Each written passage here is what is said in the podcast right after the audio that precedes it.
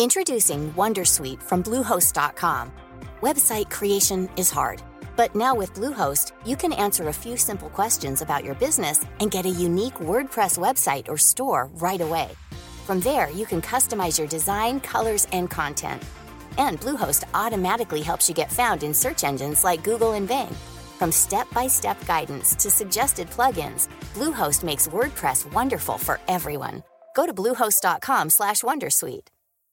Hey Dave. Yeah, Randy. Since we founded Bombas, we've always said our socks, underwear, and t-shirts are super soft. Any new ideas? Maybe sublimely soft. Or disgustingly cozy. Wait, what? I got it. Bombas. Absurdly comfortable essentials for yourself And for those facing homelessness. because one purchased equals one donated. Wow, did we just write an ad? Yes. Bombas. Big comfort for everyone. Go to bombas.com slash ACAST and use code ACAST for 20% off your first purchase. A lot can happen in the next three years. Like a chatbot may be your new best friend. But what won't change? Needing health insurance. United Healthcare Tri Term Medical Plans are available for these changing times. Underwritten by Golden Rule Insurance Company, they offer budget friendly, flexible coverage for people who are in between jobs or missed open enrollment. The plans last nearly three years in some states, with access to a nationwide network of doctors and hospitals. So, for whatever tomorrow brings, United Healthcare Tri Term Medical Plans may be for you. Learn more at uh1.com.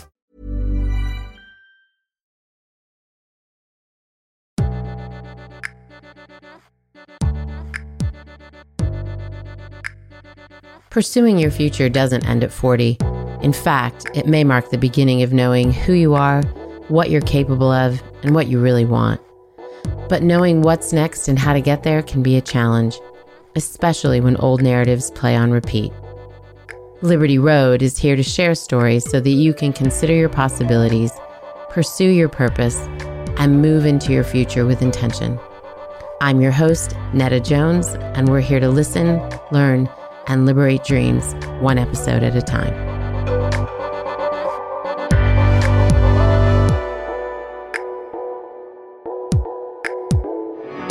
Well, hello, Liberty listeners. Welcome to another episode of Liberty Road. And today is really special for me. I'm actually talking to an old, old, not an old person, an old friend, somebody I've known for a long time.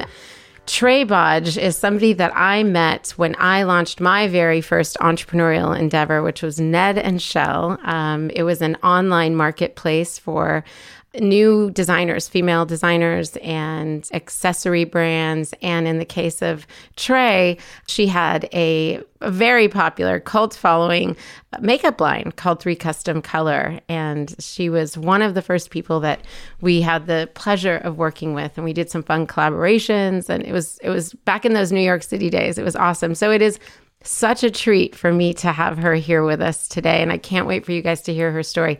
Trae, welcome to Liberty Road. Thank you so much for having me. It's great to be with you. So good to see you. And I have to say that I have actually been keeping up with Trae because I see her on TV all the time. And you guys are going to learn a little bit more why. So I've been watching her sort of as her career has shifted. But I can't wait for you guys to hear her story because it's a really interesting story of how here's somebody who started something, was on that entrepreneurial path, and shifted her way into her new success. So, Trae, tell us a little bit about that story. What are you doing now? Sure. So, what I'm doing now is I am a smart shopping expert. And what that means in my world is that I do a lot of different things to help consumers save money on their day to day purchases and also save for both long and short term goals. And so, like you said, I do TV, I have a blog, I do uh, a lot of content on Instagram. I partner with brands to help give them visibility in this space, uh, especially brands that really help consumers save money. That's kind of my sweet spot. Yeah. So it's a, a bunch of different things. And then I'm also a media coach, which is a little bit of a, a fun side hustle that I have. We'll get into that a little bit. So, I've been seeing you on the Today Show and CNN and you know Good Morning America where you're the person that comes on with whoever the regular is, you know, the the, the anchor if you will. And you're kind of an expert that comes in and talks about different ways that the consumer can save money, products that they can purchase. Um, your recommendations are sort of why you're being brought into the show. How does one get a career in being a lifestyle um, journalist? Sure. So it's a long road. so that's something Yeah. that I would say for your listeners out there. This is not something that you can kind of jump into quickly because you do have to establish yourself as a known quantity. And Sure. how to do that, I think, is really to um, blog a lot, post a lot. So when you do pitch yourself to TV stations, they can vet you and see, like, oh, you know, she's walking the walk. She is legit. Yeah. So it is a little bit of a long road. So you have to have some patience and time and dedication and all of that. But I have to say that I feel like I've created the very best job for me. I hmm. have the most awesome job on the planet for me. And so I'm really, really excited to do it every day. And I love what I do every day. And I think that that's something that we can all accomplish, whatever our, our goals and dreams are you know i'm i'm here to say that it's absolutely possible but it does take time and dedication I think this is so key. You said I'm in the best job for me. How long did it take you, Trae, honestly, to figure out the best job for you? So it was a little bit of a journey. So when we knew each other, I was at Three Custom Color, which is a brand that I founded with two friends, and I kind of hit a wall there professionally after 15 years of running the business. So it was I gave it a, a good long go, um, and I loved it. But I also felt like I had more to do. I had felt like I had more to learn, more to offer, and so I thought that I was going to end up at a, a a large beauty brand, say you know a, a brand owned by Estee Lauder or L'Oreal or something like that, and I was going Right. to be in marketing or PR or product development, something like that, right? So Right. everyone who I met with, and people were kind and lovely and happy to sit down with me, but could not figure out where to put me at all. And I kept getting a lot of that kind of door being shut in my face and in the nicest way. like, yeah, we mm-hmm. don't see you as being in the lab making product. Yeah, we don't see you as being a publicist. You're really more front of the house. Like, we don't see this. And it was super frustrating for me. I'll, I'll be the first to admit. But Yeah. as I was going on that journey, you know, I needed to make money. And so I started writing sort of budget living content for a couple of different websites. Uh, friends of mine were editors at these, these various websites, and they were kind enough to kind of give me a shot. And I felt like, oh, I love this. Like, I love finding the coolest running sneakers that are under $100 or, or learning about this new app that helps you save money. And so I began to have this lovely enthusiasm about this kind of area, which I didn't really know was a thing necessarily. Um, and so I just kept plugging away and going on those interviews and being frustrated. But then I started thinking, like, maybe these people who are taking the time to meet with me are actually telling me something really valuable. And I think that's such an important lesson to learn that, like, we are not the only people who are in control of our path, right? Like, if people are telling you the same thing over and over, it might be a good thing to do to just like stop talking and listen for a second. And so I started kind of pursuing this a little bit more aggressively, the the budget friendly living idea. And then um, RetailMeNot, which is one of the larger coupon sites, Yeah. like they were looking for writers. And so a freelance gig kind of fell into my lap with them. I wrote for them for a while. And then I started seeing they were doing some media. And I was like, wait a second. You know, like I'm media trained. I've done QVC. I've done the news from on behalf Yeah. of my own brand. So I kind of put myself out there. I said, you know, if you need help or anything, like I'm happy to kind of throw my hat in the ring. And it turned out they were looking for a spokesperson. And so that was actually my first kind of real foray into this, you know, budget living career. And I worked for them for about three and a half years and I learned so much. And it was great for me to get in with a company that was growing really quickly, who had big budgets and PR teams and all sorts of things that I didn't know anything about at the time. But then they had a pretty big layoff, and I was part of that. And but by that point, I was like, I think this is I something I can do myself. Yeah. And so that's where the smart shopping expert career as it is now, it began really at the end of 2015. And I've been on my own ever since. What was it about the work, the combination of the searching for the goods, being on air, mm-hmm. kind of connecting with other on air personalities, coming into yourself as the expert? What about that combination of things helped you to realize this is for me? Was it a feeling? Like, was it a capability? Like, I really know what I'm doing, or just mm. the way you felt when you were doing the work? What was the time or the moment where you're like, this is the work I was meant to do? Well, when I was working at RetailMeNot, there were a lot of things that I loved about it. And and some of those things were that sense of that searching, that discovery, that revealing, that sharing. Um, and then going on air and, and showing my sort of passion and enthusiasm and realizing also that I was pretty good on air. Like I, I knew how to kind of make a point quickly and succinctly. I loved that interaction with the different anchors and going into different green rooms and the whole experience of that. And then writing um, as well, I really enjoyed that. So it was really the perfect job for me in a sense, but I found myself being frustrated by sort of my my lack of voice there you know mm. i mean it mm. was a a large and very rapidly growing company so my voice kind of shrank as the years went by sure. and having been an entrepreneur you know you know yep. you you you're used to having a voice you're used to having being able to make things move and that became harder for me to do there and so when the layoff happened it was really scary um, but i also knew that it was the right thing for me and also the right timing and all of those things that I loved along the way, I thought, well, what if I can do something like this, but on my own, and just then having to navigate that space and try to figure out how I could actually make a living doing what I was doing on my own was an interesting journey as well. But like it happened very organically. Do you mind me asking, like, give me your age at that time? Because I want our listeners to understand, like, careers take different shape in different stages of life and there's never a well i can't start over now it's too late yeah, I mean, I I don't believe that it's ever too late as long as you have your wits about you and you're capable. Yeah. I I think you could start a new business at 85 years old if you wanted to. And so I was 48 at the time when I was laid off and I wasn't concerned at all about my age at that point because my feeling was if this company was going to they were hiring me to be their front person it was like me and the CEO you know and we yeah. would trade off interviews based on the content and what was needed i thought you know if i can be this age with naturally gray hair with no botox and and what have you yeah. like i can do this on my own and so i i would just put it out there to anyone like don't let your age put you down. The maturity that we have at this age is an asset. And I find that so much more now, like as my business has grown every year, my maturity is one of the most valuable things I have.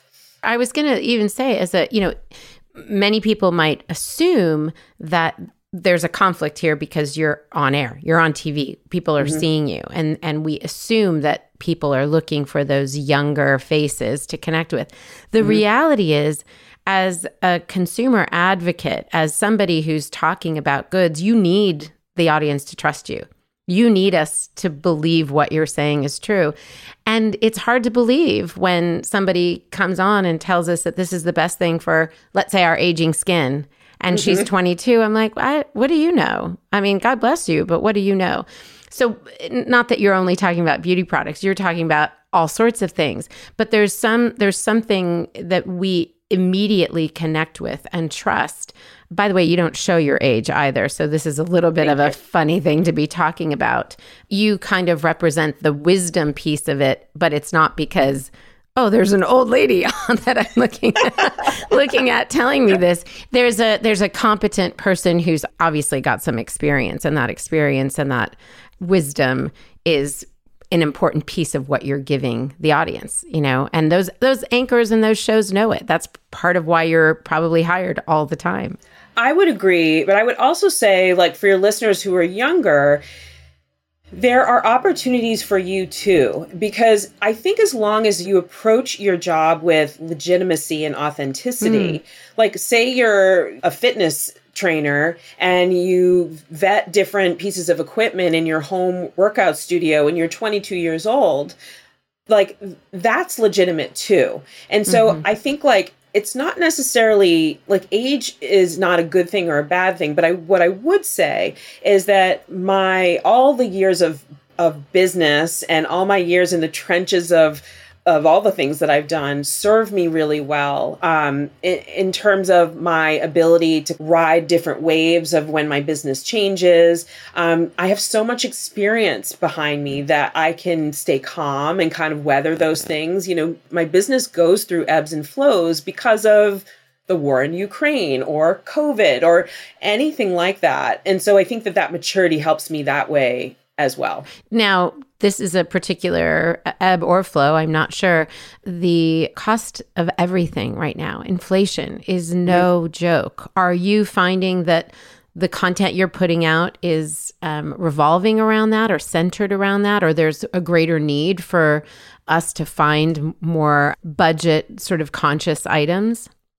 Yes. And I would say that uh, my business, I've been crazy fortunate through COVID and mm. now through inflation. So, like, two horrible things that we are struggling with that were incredibly hard and and detrimental to families from a financial and emotional perspective that is not lost on me at all my my business on the other hand has grown exponentially throughout this time because when covid hit and we were all at home I was already set up to do interviews at home. So I had the lights and the mics and all the stuff. And so, you know, I knew right away, you know, once I realized that we were going to be on lockdown longer than a couple of weeks, I thought, okay, now is my time to prove myself to be as valuable as possible to all the TV stations to show them that I am that reliable guest with strong Wi Fi and a good shot and all the things that I knew were needed. And so that was an opportunity that I saw and started providing content around COVID, around what we were dealing with, talking about working from home and all of those elements that go into that, talking about the things that you need at your desk for, you know, successful Zoom meetings. And so I think whatever it is that you're doing or pursuing, being really mindful of what's going on for other people around you and how you can potentially answer that need helps you remain relevant. And so through COVID, you know, that was the case. I talked about different kinds of masks and mask chains and, you know, how to like your go kit with your hand sanitizer. I was paying attention to every second of that. And then now with inflation, it's it's just literally fallen into my lap essentially but like i can't just sit here and talk about inflation all day. So like what else can i talk about? Or and i talk about people going back to work and like you know how things are costing more and how we're experiencing shrinkflation at the grocery store and how we can save money on gas and we all want to travel now and how do we save money? And it's like everything that's going on around me i apply to what i do and that helps me to remain relevant as well First of all, that's amazing, but it's also makes me aware of how much you have to be in tune with just the daily news that like what's going on, what people are paying attention to. And that's a lot. That's a full-time job right there. Never mind reporting back your view on it or perspective or the opportunity that those things may create. But then also thinking about your time as an entrepreneur at Three Custom Color because you're still an entrepreneur, right? You're still doing this thing, you still have your business, you have your media training as well, but you probably bring a sense of a brand sensitivity to it. Like you understand what the brand needs to communicate as well. That may not be your priority, but because you had a company, you had a brand, you understood what you were trying to convey in the past, you bring that to the table too. Is that something that's been sort of a tool or a benefit, or do are brands benefiting from? Well, if Trae's telling my story, she's going to hit on a few key things about what our features or our benefits are. I would say both, actually, um, and one hundred percent because I understand how the whole PR machine works. The way that I apply those learnings to my day to day and creating my own personal brand is really important. And then also because I partner with brands and help them grow, everything that I learned during that time is also beneficial. So it's it's really both. Yeah. I can imagine. I know that I would want as a brand, I would want somebody who who came from that to be the person who was talking about me because they would be sensitive to those things. They wouldn't just be sensitive to the consumer end of things. They would understand like there's so many things I'm trying to get across to that consumer. Just to put it in your hands would feel better to me as a brand owner. I would agree, and you know, sometimes uh, my my brand partners may not agree at first.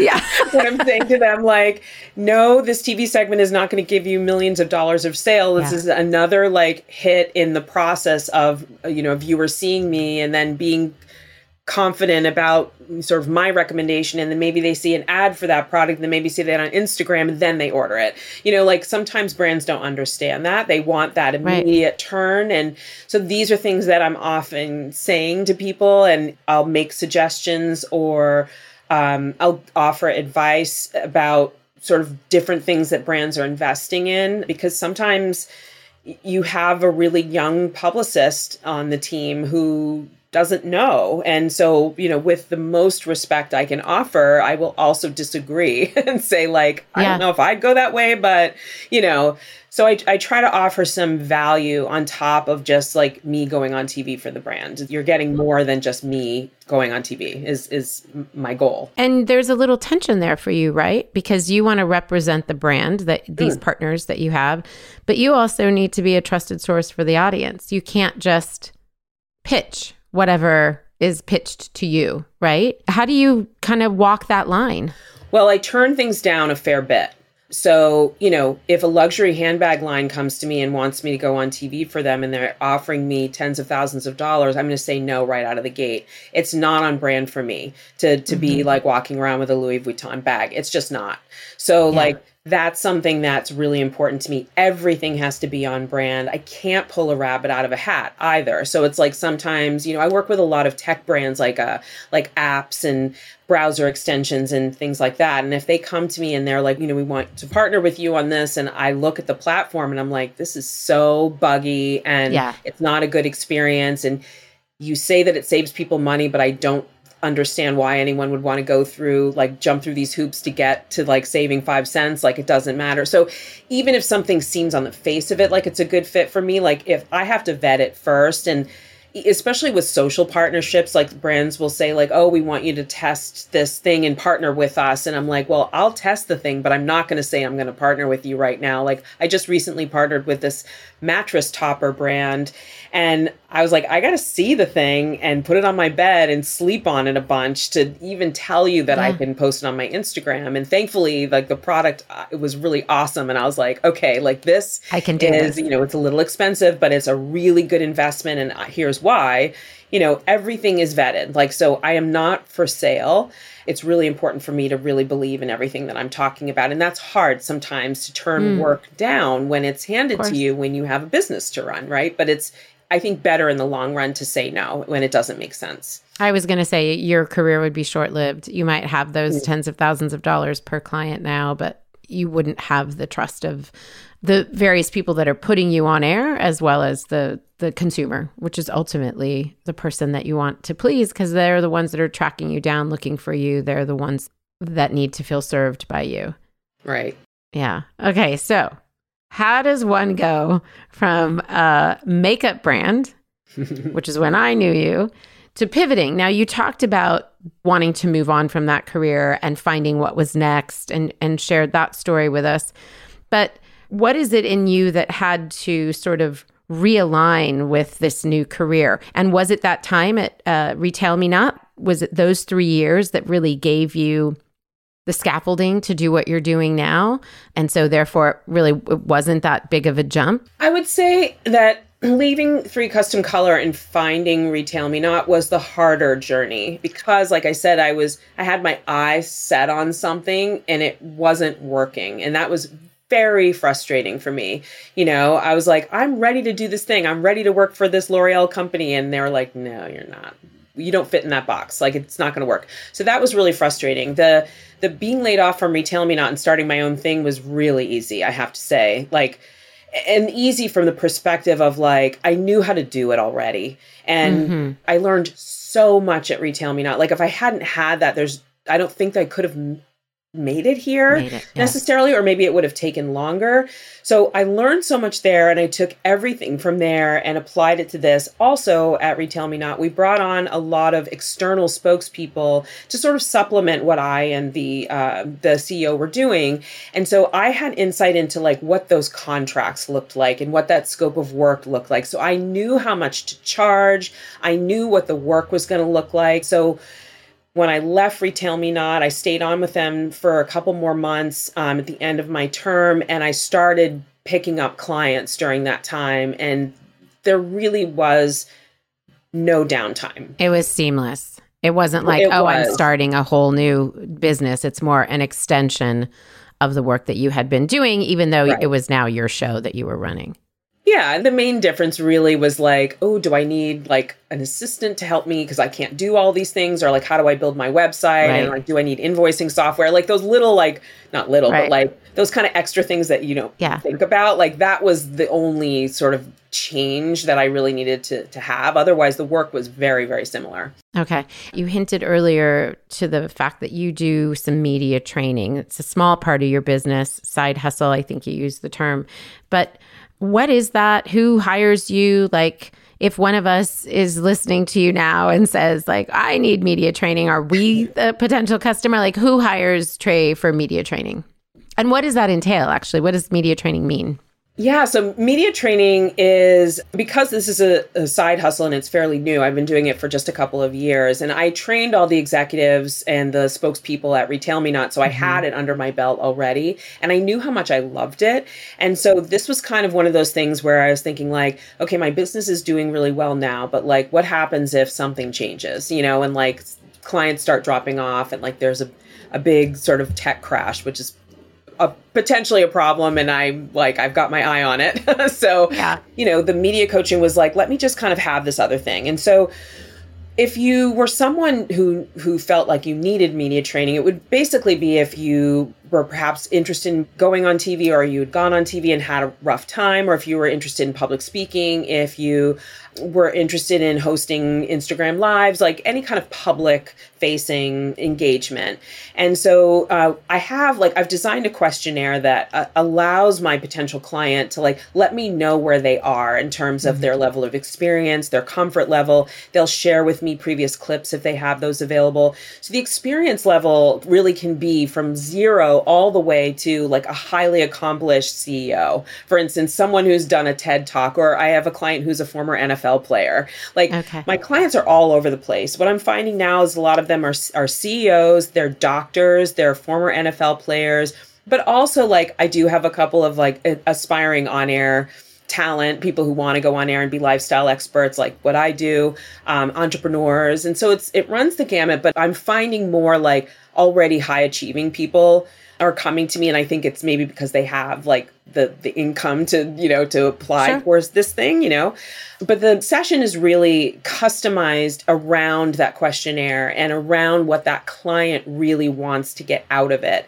And so um, I have different levels depending on your level of experience. There's no cookie cutter approach. There's no course that you take online. Like, I don't believe in that at all, actually. Um, frankly, I'm a little bit offended by it. Like, how is it that you could like offer the same course to like every single person who needs media training? Sure. It makes no sense Sure. to me. So it's a very intimate experience. Like we're one on one on Zoom and we go through like a whole course of things depending on what it is that they need to learn. And then what I do supplementally is I help people prepare for their investor meetings, which became something that I never knew that I could do, but like I've done yeah. that too now Oh, yeah. um, you know, public speaking, hosting, training seminars, TV segments, you know, what have you.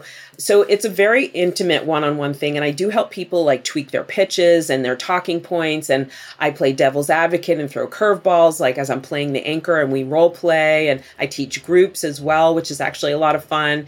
So it's different every single time and i really love the intimacy of it and that like immediate feedback that you get from someone and me watching what they did with what they learned and i'm just like oh that's like incredibly gratifying. So it's very very different from everything else that i do but i really love it Well, how cool to bring all that experience and plug it into another, not just a revenue stream, but another piece of your business. Like mm-hmm. you're able to hand that off to somebody who doesn't have all of those years, but you get to pack that into your sessions with them and they come away with all the years that Trae put into this, all the all the learnings she had and walk away with it. And I will say, I mean, maybe I don't even need to say this, but everybody needs some sort of media training at this point.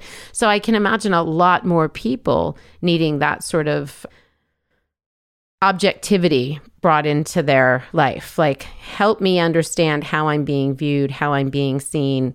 Mm if i'm if i'm pitching am i coming across maybe i don't have all the answers but am i coming across as some sort of an authority? What is it in my body language or the tone of my voice or the eye contact or all those things? And i think so many of us just feel like well you either have it or you don't. And you're obviously here to say oh I, I there's things i can teach you. I can fill in those gaps. Absolutely. And I think also, you know, no matter who you are, like sometimes you don't have people around you to be honest. And so yes. the other interesting thing that I find is that sometimes publicists will bring their clients to me to say like, okay, I noticed that you're moving your head around a lot. Yeah. Um, can we talk about that? You know, or or I see that you're sweating. Like, let's see if we can get you a little calmer before you go on air next time. And like, so we talk about body language and preparation and relaxation techniques and memorizing talking points and prepping and you know sometimes like we can't get out of our own way. Like a ceo a ceo sure. is a very confident person. A ceo who's a doctor is a super confident person. And sometimes everyone's afraid to tell them they need to stop talking you know because like when you go on air like you're someone's guest. You're in their home. You have to be gracious to the nth degree and know how to read the room know when to stop. And also virtual interviews are very different than in person. There's no body language for you to read. And so you're like when do i stop? And and like I talk about cues to pay attention to so you can know when to kind of dial back. And so it's all of those things. And like everyone is different. And so it's a lot of fun for me and I, I, think it's fun for my clients too it sounds like it you seem pretty passionate about that do you imagine that mm. to become a larger part of your business at some point yeah the earning potential is smaller you know if, if we're talking about from a business perspective like right now I'm in a, a sweet spot in terms of earning potential with clients getting them on TV and, and mm-hmm. helping them get mentioned in editorial. And so like I'm really kind of at the peak of my career there where with media coaching like you just can't you can't charge as much as you can to a brand that wants to sure. do like a satellite media tour of 25 interviews or you know what I mean you just it's just not comparable and so you know I'm definitely riding this wave and I feel like I've earned this place and so I'll do this as long as they'll have me. Um, but the media coaching is more of a passion project. And I can see kind of it taking up a little bit more space at some point because, like, mm-hmm. I could media coach forever. Like, will people have me on TV forever? I don't know. You know, we'll have to yeah. see. So I'm just kind of like, I like to have a lot of things going all at the same time, but like, I'm not a fan of hustle culture already. I'm just going to put that out there. I know it sounds yeah. like I do a lot, but I am by no means killing myself. And I don't work on the weekends if I can help it. And, you know, so I have very strict boundaries around work life balance and and all of that because this like working 24 hours a day thing is like I'm not a fan. Yeah. So I just I think for your listeners it's really important to know that um, I'm doing a lot but I'm not killing myself. No, and it's I think that gives us hope, especially, you know, our 40 plus listener, I think part of what she's considering is not just the current work she's doing, but the thing that she might want to do. She's a more mature person and she wants those boundaries around that work so that she can enjoy other parts of her life. Mm. But the need for that hustle is just not there in the same way. There's a sense of like, I've put in a lot of time and I want to lean on that. I want to rely on that. And the ideology too around it. Like, what is what is the hustle really about? Like, what is it that I'm really trying to achieve? So I think that maturity has a role in that. I hope. I hope it does at this age. I think it does. And I think, you know, we all have lives and other responsibilities. And, yeah. you know, I took off early to take my daughter to an appointment yesterday. And like that's just what I did. You know, I Yeah. I took a vacation a couple weeks ago and you know, yes, I every morning I checked in on my email, but I had my vacation responder on. I- I was not going to ruin my vacation with my family for a gig, you know? So I was very clear with my clients that I was going, you know, so I just think it's really important to set those boundaries. And again, like you said, like that maturity, I think helps because you're like, no, I have to take my daughter to the doctor right now. Like you have to be able to say that. And I worry about this great resignation and like mm. Gen Zers and millennials just like up and quitting their jobs and starting businesses. I worry, I'm excited for them, but I worry about mm-hmm. them because I wonder do they have the maturity to run a business and pay their bills and without having a real job? Like, creating their own job which like i'm the first person to like encourage someone to do something but i'm also like maybe you should wait and save money for a couple of years or like I think jumping off a cliff to start a business is a bad idea. And so this great resignation slash hustle culture that we're seeing right now concerns me. I remember years ago interviewing an artist, and she said, I was committed to never being a starving artist, and I was committed to my art. And she hmm. said, So therefore, I did graphic design. It kept me working. I always had a client, and I was doing my art on the side, and it was the art I wanted to do. So I was creating a portfolio of art that was meaningful for me rather than having to create art that sold because I needed to pay my bills. And when she finally was able to leave behind the graphic design work and and be a full-time artist, she had a following for the art that she wanted to create. And then that hmm. could be a business that she could move into. And I often when I'm talking to artists, anybody creative, I'm like, go listen to this particular episode. I think it'll be really meaningful for you to understand that you can pursue that thing that you're passionate about. It's just be strategic about it, how you do it. And it actually will breathe life into your creativity if you do it in such a way that you you remove that extra stress. Yes, I love her approach. And yeah, it's not as fun as just jumping off a cliff to start a business, but like she built a foundation. Yeah. and it, it that's so important and i think that's something that many entrepreneurs don't understand. They think they can just wing it. And like i'm the first person to say you can't. Unless you get very lucky and you have like you create this company that's a unicorn and everybody loves it and you make a bazillion dollars like you know more power to you. But i just don't think that happens for most of us And you can't see a unicorn coming. It becomes a unicorn. Do you know what I mean? Mm-hmm. Everyone thinks like this is the unicorn, and every investor VC will say to them, Do you know how many people have said that to me?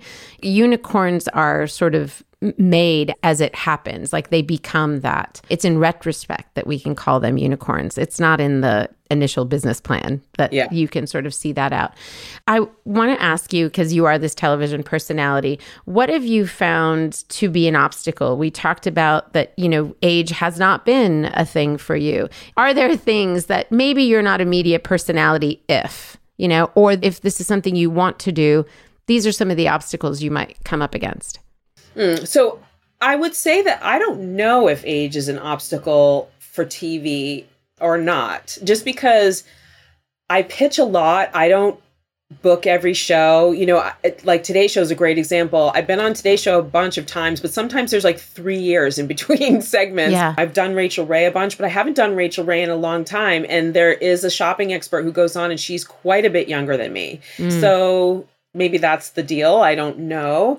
And you have to be willing to just know that there are other people in your space and you can't have all of it. And so Sure. you have to figure out how to be happy with the things that you can accomplish. Also, I think with this and with any business, it's like there are certain TV stations that I've done dozens and dozens of times. And then suddenly my booker, who I always work with, leaves. And then no one returns my emails anymore. And so it's like there are things that that will happen that you can't take personally Sure. but in terms of obstacles i i think really you can be your own worst obstacle. And what i mean by that is that if you don't figure out a system to be consistent then you're done. For instance i belong to a little instagram group and there are some great ladies in there. Some of them are not consistent at all with what they're doing, what they're putting out there, and then they endlessly complain that their account's not growing. I'm like, if anybody knows anything about Instagram, you have to be consistent. You have to be. Yeah. And what I mean by that is like if you can't commit to a, a few basic things, like if you're, you know, a, a subject matter expert like myself, you have to post regularly on Instagram. And does it have to be seven days a week? No. Is it three times a week? Is it five? Whatever it is, it's got to be consistent. Do you have a blog? Are you updating it regularly? Can you spare one article a month or two or five? You know, are you constantly pitching relevant information to what's happening right now? You have to be able to commit to these things especially in this world of social media when people can vet you in two seconds. If you have big gaps in what you're putting out there, you're in big trouble. And so I would say you are your own worst obstacle. And if you feel like you can't commit to these things, then this maybe isn't the right path for you. And maybe you need to work for someone else because you know, many of us respond better to having structure and expectations laid out before you. Like, we're not all entrepreneurs, which is again, like, why this great resignation thing troubles me. We're not all built for this. I remember, uh, and I've said this several times on the podcast when we first started this show, but I used to think anyone could be an entrepreneur. And after years of consulting entrepreneurs, which was my other gig, I soon said, nope. It is not for everybody. People are like, well, it's not for the weak. No, it's not for everybody. Like, not hmm. every person gets joy out of this kind of work. Not every person is made to sort of envision what this thing could look like and then bring it to fruition. You could hmm. be an idea person. That doesn't make you an entrepreneur. So I remember coming up with this conclusion that like it really isn't for everyone. And I used to do a workshop. This was probably 10 years ago. And the goal of the workshop wasn't to identify the business revenue streams or marketing plan or branding or anything like that. It was just, are you the girl for the job? the price point was such that people were willing to be like, okay, let me go through this. And I may end this six week course and say, I never want to be an entrepreneur. I'm sure of it. And that to me was just as important for people to really understand what are we talking about when when we say this? And some of them it was like oh you want to run a nonprofit or you want to write a book or you want to you want to just have a glamorous job. And so i'm glad to hear you saying that and i 100% agree. It's not for everyone. And part of why you know we pivoted in this podcast in February, and part of that is my own age and things that I became passionate about. But it was really wanting women to just see, hey, there's more that you can do. And I don't care if that's running your own business. I don't care if it's shifting your career. I don't care if it's starting a nonprofit or to, you know, create a documentary. It doesn't matter. It's just really wanting women to see that there is still a future ahead. There are ways to do things. Part of why I asked you, how old were you when all of this sort of came down, was so people could, in hearing your story, have hope about their own, that there's so much more uh, ahead of us. And it's not because I want you to go launch a business at 50. That's not the goal. If you want to, I want you to know that you can, but that's not the goal. so I, I appreciate you saying that just really quickly, kind of before we go into our fast five, what has launching this, you know, lifestyle media career, what has it taught you about yourself? It's taught me that I am tenacious. And I almost feel like tenacity has more value than sort of intellectual prowess. Mm-hmm. because, you know, like I know people who are far smarter than me, but they don't have that thing that I know that I have that I'm going to keep trying and going and doing until I get there. You know, we're not all built that way. And I love building this brand and like building it like a brand. Like yes, this is this is my life, but I love living my brand. and so it helps me enjoy what I do so much more because it's actually my life. And I think that what's so great about now and you know even with COVID and this rise in entrepreneurship is that we can actually create things for ourselves out of nothing. And so that's what I've learned about myself is that I really do love creating things out of nothing. And I really do enjoy this job that I've created. Mm.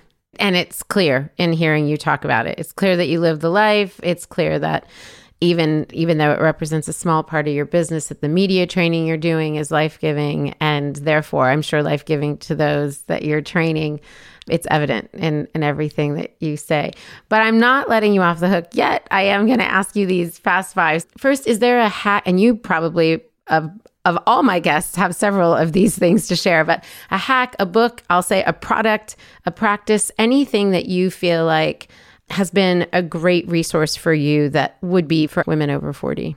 Yeah, so browser extensions. If you do not have one browser extension from a coupon site like CouponCabin, Slick Deals, Rakuten, they all have them install it into your computer. It's free to do so. And literally, as you browse online, a little savings opportunity might pop up like, hey, you can earn 3.5% cash back or 20% off of this purchase. That to me is by far the easiest way to save money on a consistent basis.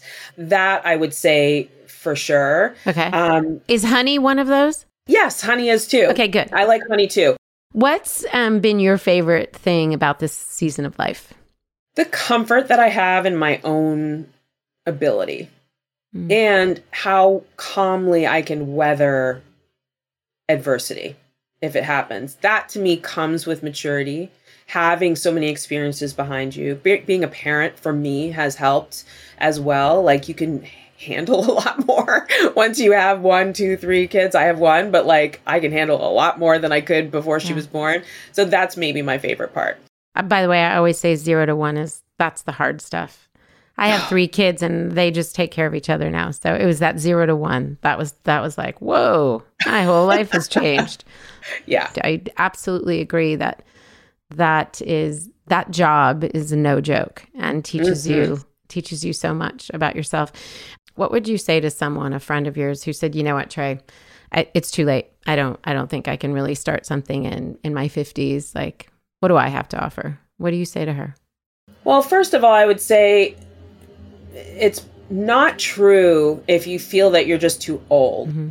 However, if you don't have something that you're passionate about or a good idea or a, a way to answer a need, it might not be the right time. Mm-hmm. So I don't think that entrepreneurship, like we talked about, I don't think it's for everyone. But I would hate to see that someone who has an incredible amount of talent or drive something interesting to say didn't allow themselves to pursue that because they felt like it was too late. I love that distinction. No one's ever said anything like that. I love that so much. I think that's especially as we are talking about entrepreneurship or as it applies to entrepreneurship. I think that's absolutely right. Which is also to say that 10 years from now, it's also not too late. If that idea comes that it's because it's not about age. And again, just for our listeners to reiterate that we're not just talking about entrepreneurship here. In this particular exchange, Trae and I are. But I think when we talk about it not being too late, it's for whatever is next for you. This is a new season. And, you know, when I think of all of the the statistics, all the data around how we're living so much longer, and I see people who are like, yeah, I'm kind of done. Like, I'm all set. I'm thinking, you're halfway there. like, what do you mean you're all set? There's so much more. But I'm not saying that in a way, um, in the traditional way of like, your career isn't over. I'm talking about the things that you can do, the, the way that you can sort of light up the world, the way that you can serve, the way that you can be curious and, mm. and serve yourself. And then if you were mentoring your younger self, so 20 year old Trae, um, and you want to say to her something about midlife, uh, what would you say? What would your advice be to her? Build a community around yourself, a strong, trusted community. They don't have to be doing all the same thing. Mm. Um, but I think like there's nothing more powerful than a whisper network where mm. you can call a friend and be like, how do you, how much did you charge for this because it's comparable to something i'm talking about like where you can get down to brass tacks and have very honest conversations or like i just did a segment i felt kind of crappy about it. Like, can you watch it back and let me know what you saw? Like, honest, trusted people. That my friends and my network make me so much more powerful than I would have been on my own, especially mm-hmm. if you're mm. going to try something new. It can be very isolating and lonely because sure. it's something new and it's yours. But if you have a support system around you giving you feedback, honest feedback, like there's nothing like that. It's incredibly it. powerful. Why do you call it the Whisper Network? I've never heard that term of art. um, so I call it the Whisper Network because I have what I call a Whisper Network of other lifestyle experts. Because especially if you create something that's it's kind of nebulous. It's like there's uh-huh. no definition. Nobody knows how much to charge. No one knows how to do certain things or how do you like what invoicing software to use. I know I said that before, but like yeah. how do you know that stuff? And so rather than taking like 3 years to figure it out, like you could just ask someone. I had one this morning, a call with someone in my Whisper network and we talked like very honestly about what we've charged for certain things and how we approach certain situations and exchanged a couple of warm producer contacts. Like that call alone, like we each accomplished so much. Mm. The reason why to me it's a whisper network is it's something that no one ever knows about. You know, it's like it's not like a club that you can then like put out into the world and other people can join. It's just like a very small secret society that, you know, to my mind is really, really important. And it's also a great opportunity to help each other grow. And so, yeah. like, for instance, I have a good friend who's part of this and she's been putting out videos with amazing content, but like really over filtering her face. And I've been thinking about this for a while and I was like, I have to tell her this. Like, she's so beautiful and vibrant and she's our age and it's okay to show that. And I felt yeah. like over filtering almost was like cheapening what she was doing. And so I finally told her and she was so appreciative and like even if in the in the back of her mind she was upset or hurt yeah, i like yeah. i just said like you're so beautiful and vibrant and like i don't believe you if you if you feel to yourself that way sure like you have to be able to have people around you to say things like that too because it's just it's a way of kind of skipping the line in yeah. in the very best way I think what you're saying is so important. I didn't realize I have a whisper network, so I'm so happy. I have to say this that network can't be valuable unless you're a giver. Mm. And the reason I say that is I have found people who've stepped into whether it's um, within my circles or other circles, and they find that those things are not um, bearing fruit. And mm. I often find that you're probably a taker. People start to shut down. They don't want to give you more information, give you more leads, give you more advice because you're not bringing anything to the table. So I think you must be a great giver to have that be such a meaningful network for you, but also wanting our listeners to really hear that, that I think that's an important component. I totally agree. I mean, reciprocity is crucial. Yeah. So you can't just bleed someone dry. You can't yeah. be the one calling, asking for help all the time. It can't be that. You have to give. You have to.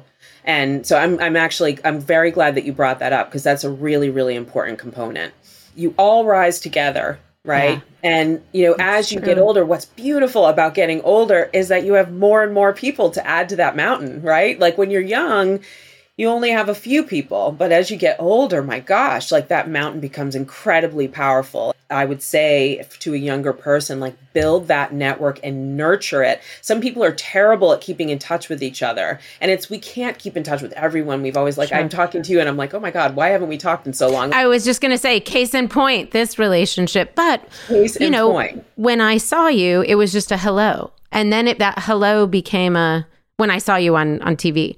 You know, I reached out on I, I DM'd you, I think. Mm-hmm. Um, and then it was like a wait a minute, Trae should be on the show. You know, it's sort of like organically there was this opportunity, but it's also that comes from those years and years of collecting people, not burning bridges, making sure things end well that we're able to reach back out and, and, do that sort of thing. So what a great what a great thing to say on the show when here we are examples of that, you know, exactly. 20 years later. You know, Nada, I'm I'm glad that you just brought that up too. It's like I think part of this and that that message to your younger self is about not burning bridges. Mm. I'm so glad that you mentioned that because that's a really important component as well. Like I know that I'd say 99% of the people I've worked with if someone asked them about me, they wouldn't have bad things to say. Yeah. And that's really important. So, like, even though a situation might get frustrating or it doesn't work out the way and someone had different expectations, mm. whatever, you should always do your best to to fix it as best you can and like maybe return the favor if it didn't work out or whatever it is and this is like one of my favorite things to talk to my daughter about as she's 15 and I'm trying to show her that because that to me is like just as powerful and it's very much part a part of building this mountain is like yeah. building this mountain of goodwill uh, around you you don't if people hate you or dislike you or don't admire you that's like their own thing and it's not because of something that you've personally done if you know that, if you've made that effort, then mm-hmm. you can, in good conscience, sort of move on and say, sure, not everyone's going to love me, but it's not yeah. because I didn't do the right thing or do the right thing according to me right? Yeah. And if you do the wrong thing, apologize. Like yeah. be a big girl and apologize. I wasn't at my best. We're not all angels, right? And we're not yeah. all at our best. And like example, when I was at RetailMeNot, like near the end, I wasn't I wasn't at my best. And I wasn't happy and I I behaved badly in times. Mm-hmm. And and I've I've gone back and I've apologized to people, you know, and whether they've felt slighted before or they didn't care or whatever it is like i was able to say like i wasn't at my best and i'm sorry yeah. and i hope that yeah. you can know that you can rely on me for something else kind of thing clean up your messes when you make them and you will make them you will make yeah. them and yes i think it's a good point it's not about kind of remaining pure and making sure nothing happens in all of in this you know lifetime of things that we're going to do and interactions we're going to have and relationships we're going to be in. It's really about in your humanity being able to own it. So many good nuggets here. I love it. I love this. This is the not so fast five by the way.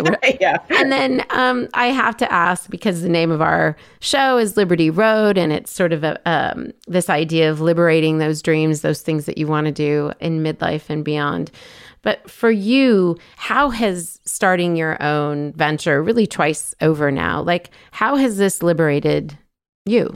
Well, I think I realize that I don't I don't do well in structured environments and I could continue to try to like fit that square peg into the round hole, like going after these Estee Lauder jobs, that would have been a huge mistake. And so those people who were kind enough to sit with me and like shake their heads and be like, I can't see this, they were doing me a huge favor. What's liberated me is understanding that like I'm not made necessarily to work in a in a big corporate environment. I'm just not.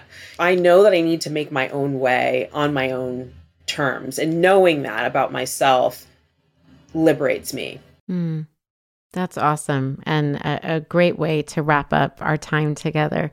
Thank you so much for spending this time with us. It's been such a treat to have you on the show and to see your face again.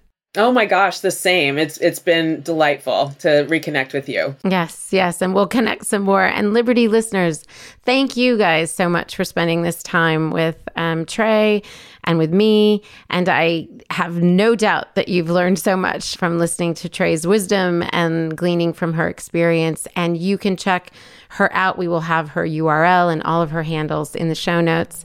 Thanks again, Trae and Liberty listeners. We will come back at you guys next week. Take care. Bye.